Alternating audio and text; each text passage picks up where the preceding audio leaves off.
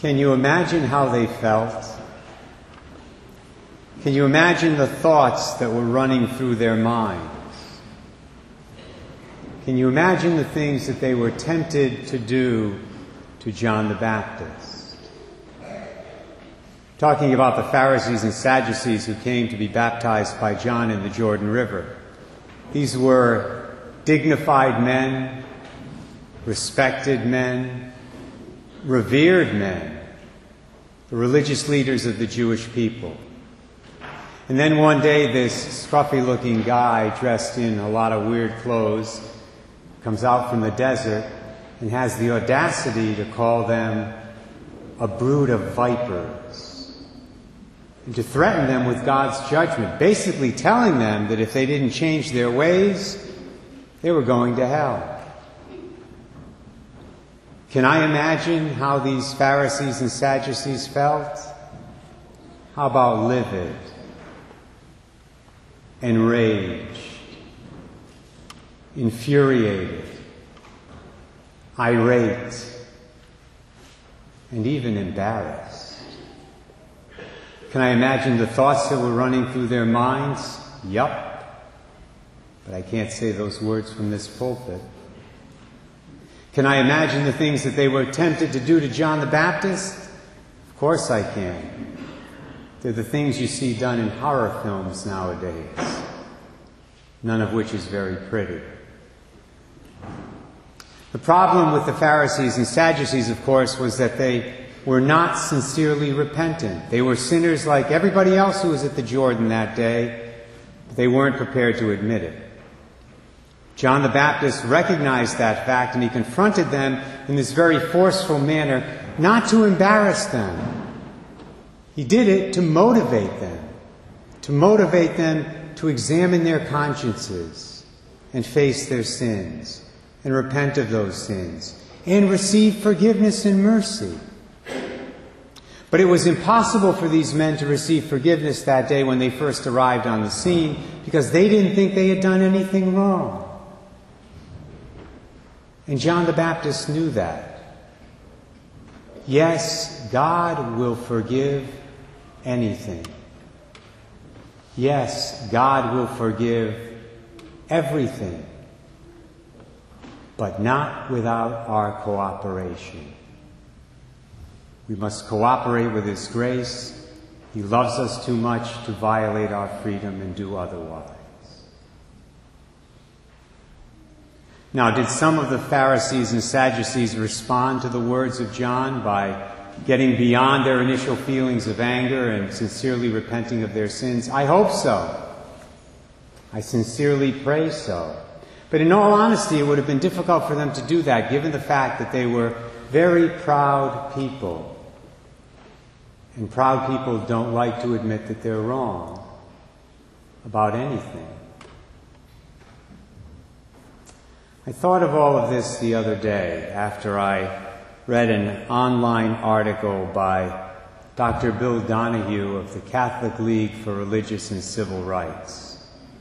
This article was about Bad Santa 2 and the other quote unquote Christmas movies that have come out of Hollywood this year.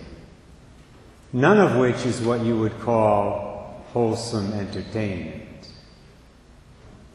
Donohue begins the article by saying this The corruption of American culture is evident in many ways, but few markers are more telling than the way Hollywood entertains us at Christmas time. It was 70 years ago when It's a Wonderful Life was released.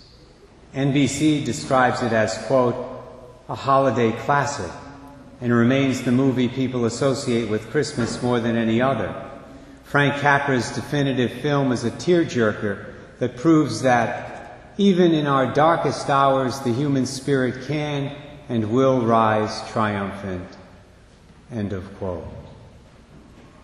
Donohue goes on. Today we are being treated to obscene lyrics, raw sex, misogyny, and violence. Not one of the four Christmas themed films released this season is worthy of being described as a family movie. There are no guardian angels directing the lead characters to consider how the world would be without them. No triumph of self sacrifice, no statement against greed, no childhood sweetheart to marry, no inspiration of any sort, just filth. Donohue then gets into some of the gory details, which I will spare you. Suffice it to say that they would need to be censored for a church audience. But what was most upsetting to me were the comments of two men associated with these films producer Bob Weinstein and, uh, and actor Billy Bob Thornton. Here we have two men who are not only unrepentant like the Pharisees and Sadducees were, these two guys are actually proud of their sins. Here's what Bill Donohue wrote. Bob Weinstein recently commented on why he accepted the script for the original Bad Santa.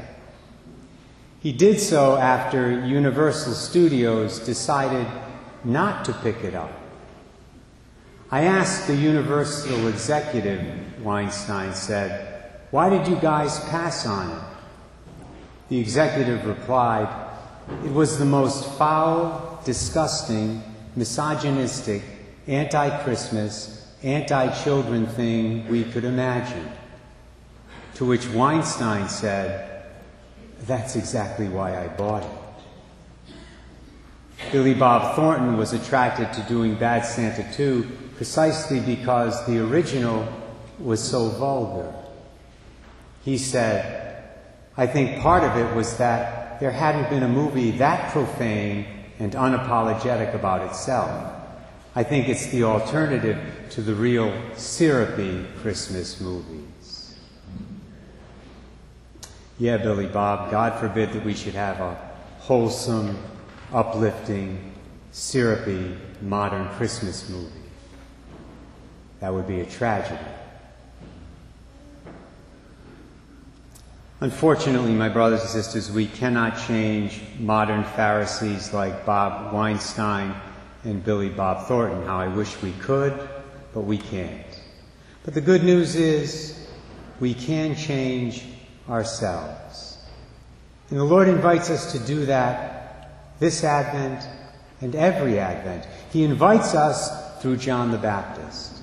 As many of you know, there's a three year cycle of readings that we use for Sunday Masses in the Catholic Church. But it doesn't matter what year we're in year A, which is the year we're in right now, year B, or year C. The Gospel reading on the second Sunday of Advent is always the same. It's always the story of John the Baptist and his call to repentance.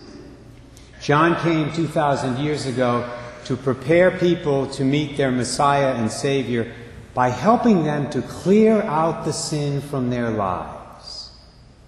John the Baptist comes to us through the scriptures in 2016 to help us to deepen our relationship with our Messiah and Savior by calling us to do the same thing, by calling us to repent of our sins. Best way to do that as Catholics, of course, is in and through the sacrament of reconciliation, also known as confession. So, when was the last time you went?